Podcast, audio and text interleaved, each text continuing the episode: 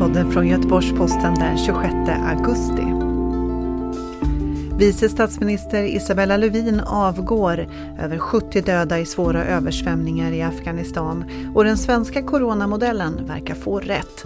Det är rubrikerna i eftermiddagens nyhetspodd från Göteborgs-Posten.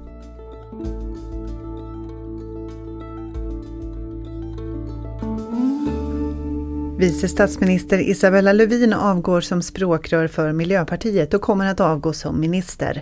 Efter 12 år inom politiken väljer Isabella Lövin att kliva åt sidan. Lövin avgår så snart en ersättare har utsetts. Över 70 personer har omkommit och omkring 300 bostäder har förstörts i översvämningar i staden Charikar norr om huvudstaden Kabul enligt afghanska myndigheter.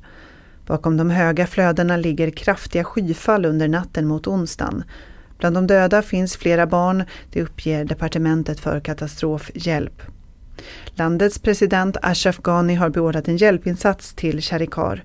Skyfall och översvämningar dödar tiotals personer varje år i Afghanistan. Människor i andra länder har en positiv bild av Sveriges sätt att tackla coronapandemin. Det visar en delstudie av årets Nation Brands Index som mäter styrkan i olika länders varumärken. Studien visar också att benägenheten att besöka ett land under de närmsta åren är beroende på hur väl man anser landet hanterat coronapandemin. Sverige placerar sig på plats 15 av 50 länder i bedömningen av hur vi hanterar hälsokriser och på plats 10 när det gäller hur trygg man känner sig med att besöka landet. De personer som är mest positiva till Sveriges hantering kommer från Indien, Egypten och Kina.